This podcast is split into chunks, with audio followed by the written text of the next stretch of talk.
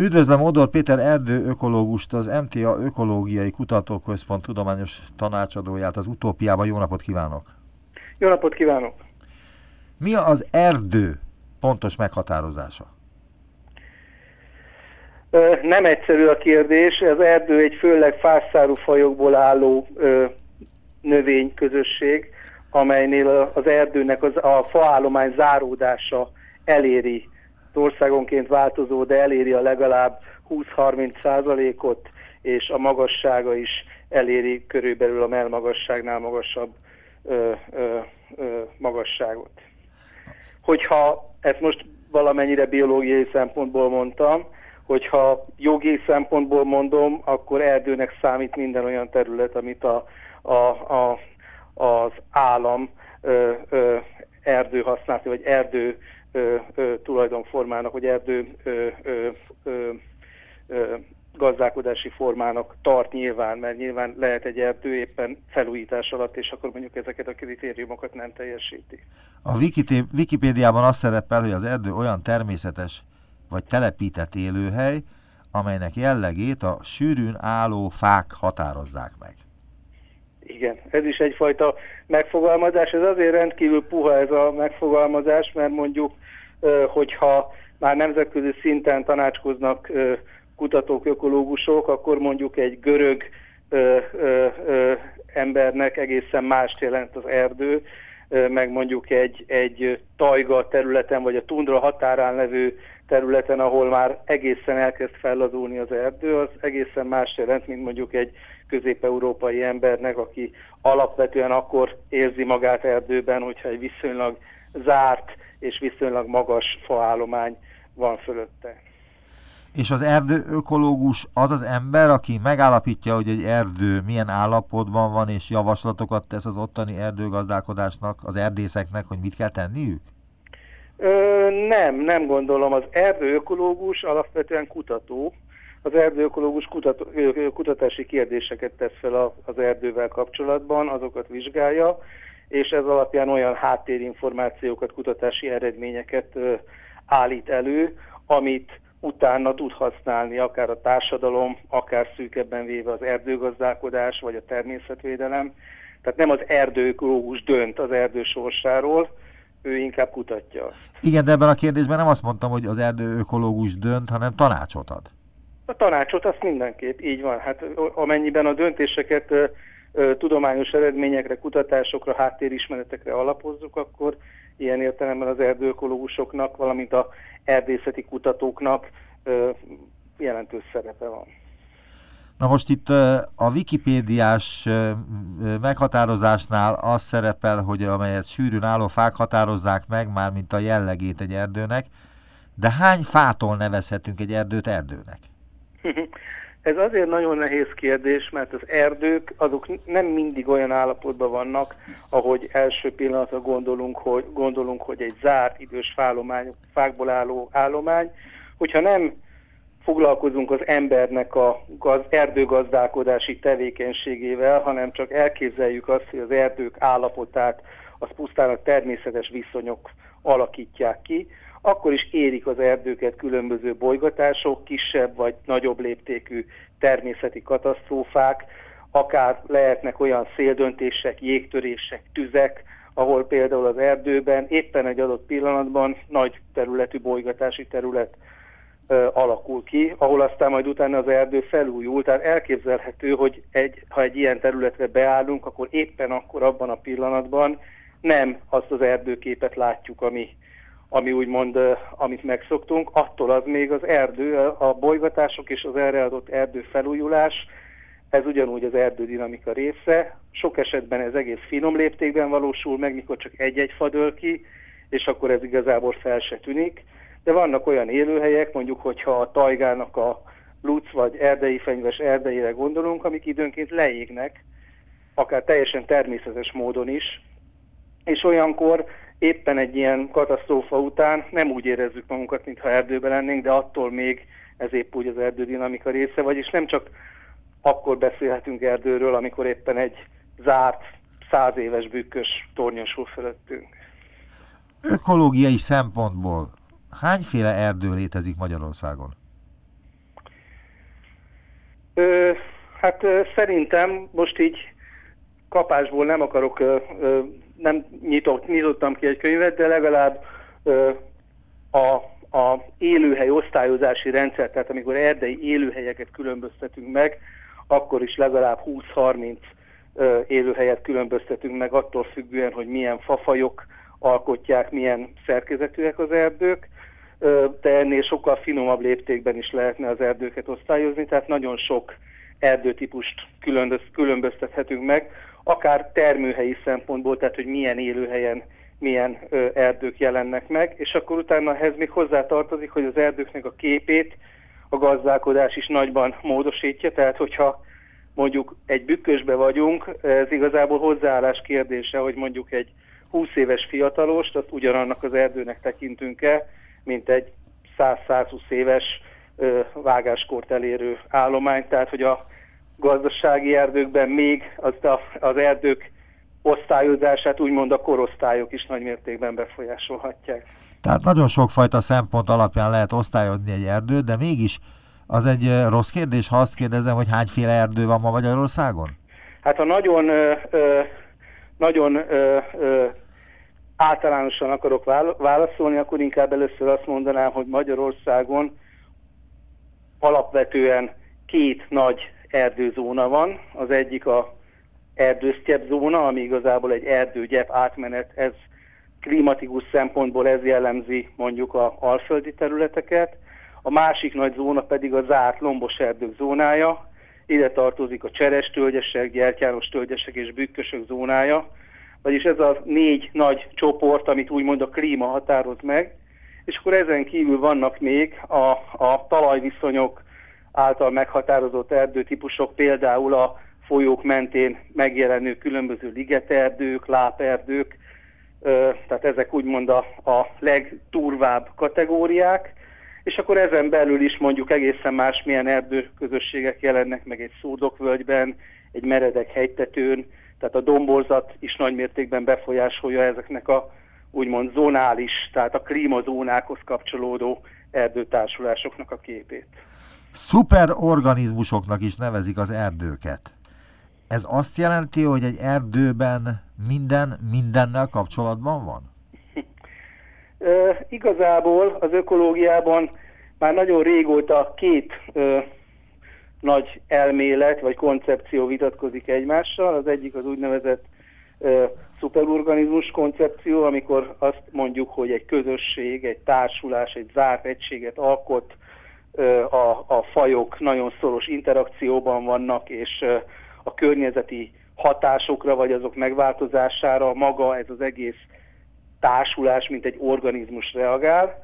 A másik gyakorlatilag ezzel homlok egyenest ellentétes vélemény pedig azt mondja, hogy minden egyes faj, illetve minden egyes populáció egyedileg a saját környezeti igényei szerint alkalmazkodik a környezeti viszonyokhoz, és ez, a, ez az alkalmazkodás adja ki azt, hogy ezek nyilván nem függetlenül jelennek meg, egy, meg egymással ezek a populációk, hanem interakcióba lépnek, de ez egy viszonylag laza közösség, és igazából az egy, egy, a populációk egyedi válaszai szabják meg a, a közösségnek az összetételét. Ez nyilván egy kicsit filozófiai kérdés, önmagában ö, egyik sem igaz, mert nyilván egy, egy közösség az egy csomó szempontból több, mint populációknak pusztán a halmaza, főleg a, az interakcióik miatt, illetve nagyon sok esetben a termőhelyre, a klímára és egyéb anyagforgalomra gyakorolt hatásaként tényleg mint egy ökoszisztéma reagál,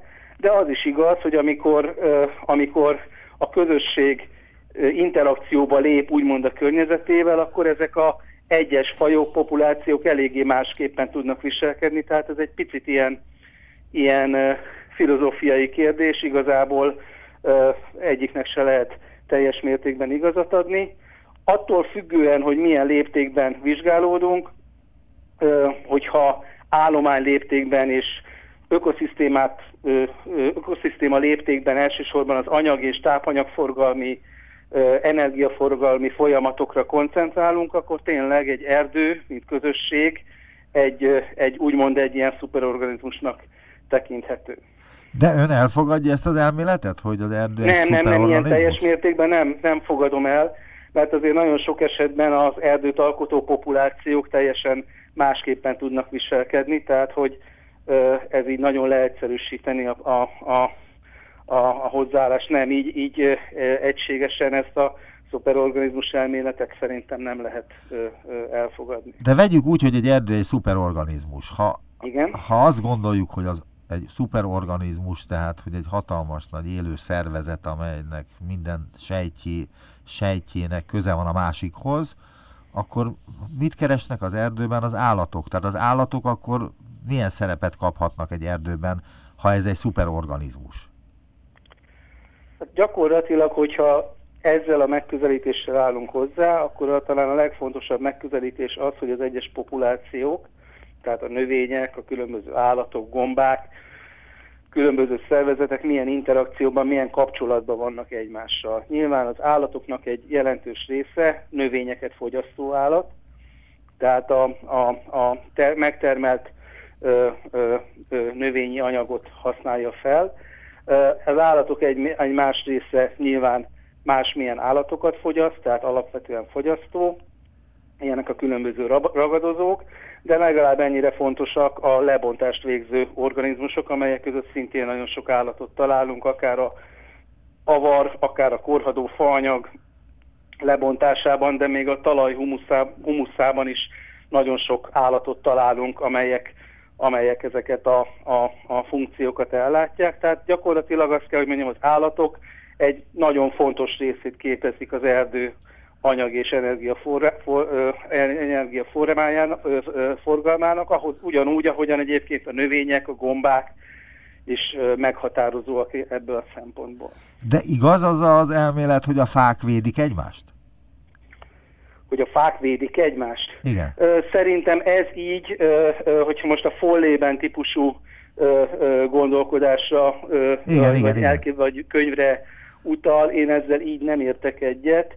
A, a felesleges szerintem a fákhoz, növényi populációhoz ilyen picit antropomorf megközelítéseket ö, ö, ö, De ez miért tenni. antropomorf?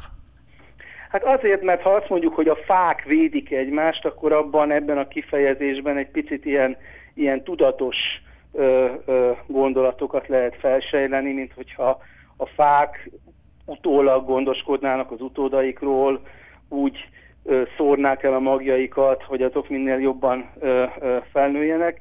Ez szerintem egy picit ilyen antropomos hozzáállás. Nem ilyenre gondoltam. Nagyon sokféle, igen? Nem ilyenre gondoltam, hanem igen? arra például, hogy egy fa gyökerét valami elmetszi, elrágják az állatok, vagy egy gép, vagy bármi egyéb, akkor arra van számtalan példa, hogy egy másik fa gyökerére rá tekeredik, és úgy próbálja ellátni a saját törzsét, illetve a leveleket megfelelő nedűvel. A fák gyökérrendszere az nyilván nem teljesen függetlenül az egyes egyedeknek a gyökerei nem teljesen függetlenül léteznek a talajban, hiszen egyrészt tápanyagokat szívnak el egymástól, másrészt pedig ö, ö, van egy nagyon fontos kapocs, a mikorhizza, ez egy gombákból álló, gombafonalakból álló szövedék, amely nagy mértékben segíti az egyes fáknak a, a tápanyag felvételét, és mivel ez a mikorhizza egy ilyen laza mátrixot képez a talajban, ilyen értelemben a, a, az egyes fák gyökerei közötti összeköttetéseket is biztosíthatja, tehát ilyen értelemben akár még különböző hormonok, ö, ö, információt ö, ö, hordozó anyagoknak a, az áramlása is lehetővé válik a talajon, illetve a mikorhizzán keresztül a fák között. Csak hangsúlyozom, hogy ez egy pusztán biológiai folyamat, és semmi tudatosság nincsen benne. Tehát ilyen értelemben gyakorlatilag a mikorhizzán keresztül a, a, a egyes faegyedek ö, ö, tudják akár nem tudatosan, de ilyen értelemben segíteni is egymást. És itt van még egy nagyon fontos dolog, amit, amit, uh, amit szeretnék hangsúlyozni, mert so, szerintem sokszor ez az embereknek nincs tudatában, hogy a növényeknek egy jelentős része úgymond klonális, ami azt jelenti, hogy amik egyedeket látunk, azok lehet, hogy ugyanabból a genetikai anyagból származnak, és lehet, hogy még a föld alatt összeköttetésben is vannak egymással. Természetesen ez nem minden fára igaz, de mondjuk, hogyha ha egy nyár, mondjuk egy fehér nyár vagy szürke nyár sajtcsoportot látunk, akkor azok ugyanannak az egyednek a gyökereiből feljövő hajtások, és azok nyilván a föld alatt folyamatos kapcsolatban vannak egymással, tehát azt úgy lehet tekinteni, mint hogyha egy egyedhez tartoznának, mint ahogy én nézek mondjuk az ujjaimra. Tehát, és ugyanígy nagyon sok fa képes mondjuk kihajtani, akár tuskó, akár gyökér sajrakból, és ezért amikor látszólag független egyedeket látunk, ez egyébként nem csak fákra, hanem lágyszárú növényekre is igaz, amikor látszólag független egyedeket látunk a talajon, azok valójában egy egyednek a hajtásai, és akár összeköttetésbe is lehetnek egymással a talajban. Mekkora volt az a legnagyobb ilyen együttélő fa csoport, amely egy egyed volt tulajdonképpen, de mégis egy hatalmas, majdnem, hogy egy erdőt képeztek, és ön látta? Ö, ja, és én láttam. Igen, igen. Hát ö, ö, én mondjuk így nyarasokban, tehát ö, ö, nyárcsoportokban láttam már olyan akár 50-60-100 méteres területeket, amiről azt gondolom, hogy ez egy fajcsoport, vagy mondjuk a, azért ez nem látszik mindig, de mondjuk láttam olyan vizsgálatokat, mondjuk egy nádasnál egy nád egyed akár több száz méteren keresztül is el tud terjedni egy nádas mellett, tehát nem kell olyan messzire mennünk, ha mondjuk ránézünk egy balatoni nádasra, akkor bár ez látszólag nem látszik, mert nem lehet eldönteni, hogy két különböző hajtás most ugyanazhoz az egyethez tartozik-e vagy nem, de ugyanaz a klón akár 50-30-40-100 méteren keresztül uralhat egy-egy nádast. Vagy például vannak olyan, mondjuk a saspáfrányjal borított hegyoldalra gondolok, amikor az gyakorlatilag egy-egy egyedet képezhetett. Azt, hogy én láttam, ez mondom azért nehéz kérdés, mert ezt az ember tudja, de hogy pontosan egy klónnak hol van a határa, ezt szemre nagyon nehéz megállapítani. Egyébként azon kívül, hogy a laboratóriumokban kutat, ön erdőjáró? Szeret erdőkben sétálni? Abszolút. Ez a laboratórium, laboratórium nekem leginkább az erdő, tehát mi a legtöbb mérésünket azt nem a négy fal között a laborba végezzük, hanem erdőben mérünk mikrokrímát, erdőben veszünk mintát a különböző élőlénycsoportokról, tehát mi nagyon sok terepmunkát végzünk, amikor maga az adatgyűjtés is erdőben zajlik, és hát nyilván ezt nem kötelességtudatból csinálja az ember, hanem szeretem a szabadidőt is természetesen erdőben tölteni. Mióta van egyáltalán úgynevezett erdőgazdálkodás? Ö, hát igazából attól függ, hogy az erdő használatot értjük erdőgazdálkodás alatt, mert, gyakor, mert az gyakorlatilag amióta az ember használja a természeti forrásokat azóta van, hogyha egy kicsit ö, ö, szabályozott erdőgazdálkodásról beszélünk, akkor, akkor az 1790-es években fogalmazták meg itt a Kárpát-medencében Mária Terézia idejében először azokat a rendeleteket, ami már szabályozta az erdők használatát és kötelezte az erdők felújítását, és az első úgymond igazi erdőtörvény, amitől mondjuk a tartamos erdőgazdálkodás fogalmát ismerjük, ami alapvetően azt jelenti, hogy nagy területen, tehát mondjuk országos léptékben sose vágjunk ki több fát, mint amennyi keletkezik, vagy amennyi nő, tehát ez a tartamos erdőgazdálkodás az 1800, azt hiszem 90-ben ö, ö, jött létre az az első erdőtörvény, ami ezt megfogalmazta. És jelen pillanatban is a erdőtörvény azt határozza meg, hogy nem lehet több fát kivágni, mint amennyit helyette tudunk ültetni?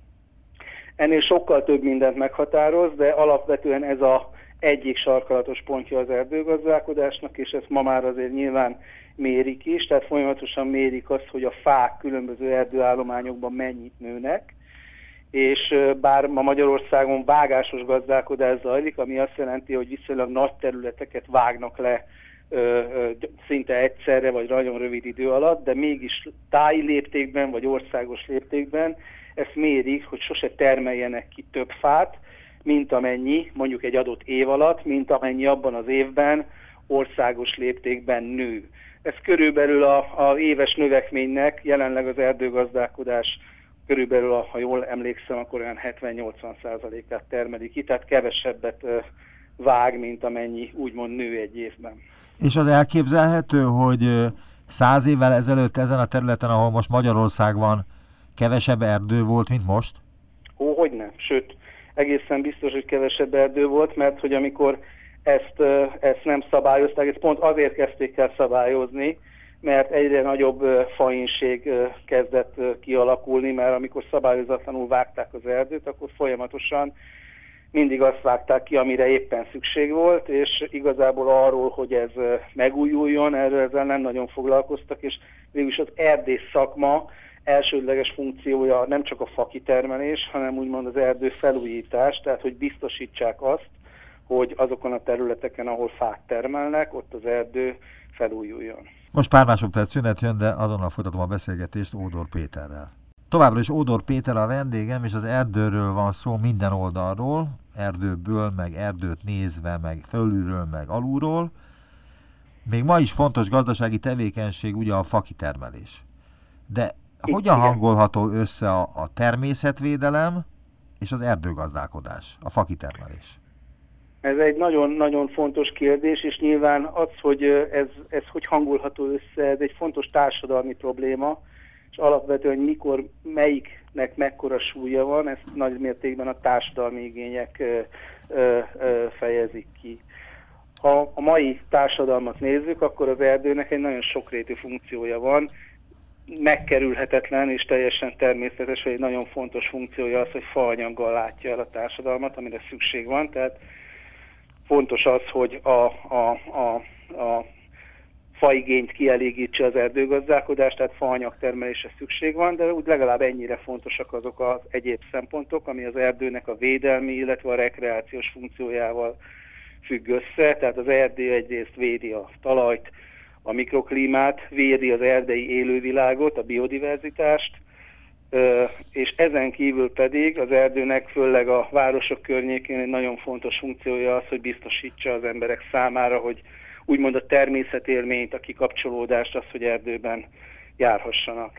Nyilván az, hogy ezt hogyan lehet összehangolni, ez egy, ez egy hierarchikus dolog. Vannak olyan erdőállományok, amelyek, amelyek elsősorban a faanyagtermelést szolgálják, vannak olyan erdőállományoknak, amelyeknek elsősorban védelmi funkciója van, és ez lehet akár kizárólagos is bizonyos területeken, tehát mondjuk mondhatjuk azt területekre, hogy itt egyáltalán ne folyjon faanyagtermelés, és van egy elég olyan széles sávja az erdőknek, ahol ezt a kettőt úgymond harmóniába kell vagy kellene hozni, tehát hogy úgy folyjon faanyagtermelés az erdőben, hogy az erdő minden inkább megőrizze az egyéb védelmi, természetvédelmi, illetve rekreációs funkcióit. Van olyan fakitermelés, ami esetleg hasznos is egy adott erdőnek? A hasznosságot, ezt, ezt azért, azért nem lehet ilyen, de azért nem jellemző, azt valljuk be, a fakitermelés elsődleges funkciója az, hogy faanyaggal lássan el minket, tehát nem az erdőnek van szüksége fakitermelésre, hanem nekünk van szükségünk fára. Viszont lehet úgy faanyagot termelni egy erdőben, hogy minél kevésbé ö, ö, károsítsuk az erdő funkcióit. Ezt úgy lehet megtenni, hogyha a fakitermelések azok nagyjából minél inkább követik azt a bolygatási rendszert, ami az erdőre úgy amúgy általában jellemző.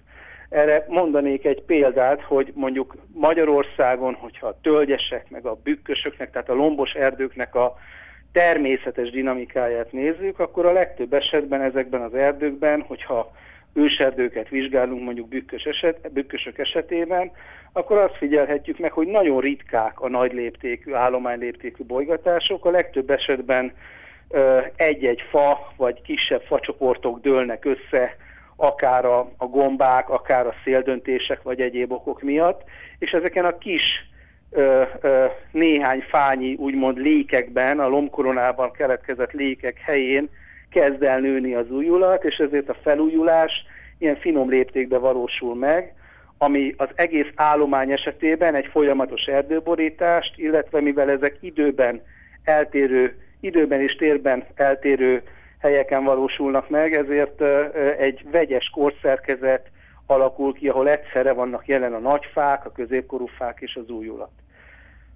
Ettől a vágásos gazdálkodásnak az erdőképe, amikor viszonylag nagy területen vágnak le, akár 4-5 hektáros területeken levágják az erdőt, majd utána felújítják, és létrejön egy fiatalos, majd egy középkorú erdő, majd egy idős erdő. Ettől nagy mértékben eltér, hiszen itt a fák alapvetően egykorúak, folyamatosan a, a lomko, felső lomkoroni szintet alkotva növekedtek. Ehhez képest mondjuk azok a erdőgazdálkodási módok, ilyen például az örökerdőüzemmód, az sokkal jobban hasonlít a természetes bolygatási rendszerre. Ez az örökerdőüzemmódnak végül is az a lényege, hogy úgy vegyenek ki fát viszonylag rendszeresen, sűrűbb visszatérési idővel, mondjuk 5-10 évente kevés faanyagot az erdőből, hogy az erdőnek a folyamatos erdőborítása megmaradjon, és kialakuljon egy ilyen változatos koronaszerkezetű, sok fafajból álló, változatos méret és korészfetételű állomány, ami sokkal jobban hasonlít úgymond a természetes erdőképhez, mint a vágásos erdő. Az egyik erdő kísérletéről kérdezném. Egy hosszú távú Pirisben zajló terepi kísérlet során Ódor Péter és kollégái azt vizsgálták, hogy a különböző erdészeti beavatkozások hogyan befolyásolják az erdei mikroklímát, a talajt, az erdei élőlénycsoportokat és az erdő felújulását. Elmesélné, hogy milyen beavatkozásokat végeztek? Igen, igen, itt pont az volt a lényeg, hogy amit az előbb említettem, az örökerdő üzemmód, illetve a korábban említett vágásos üzemmódnak bizonyos beavatkozási elemeit valósítottuk, végre, valósítottuk meg egy állományban több ismétlésben. Egy pillanat, csak egyrészt, azt, azt lehet olvasni, hogy a kísérlet megoldása a következő, ezt önök írták, a megoldás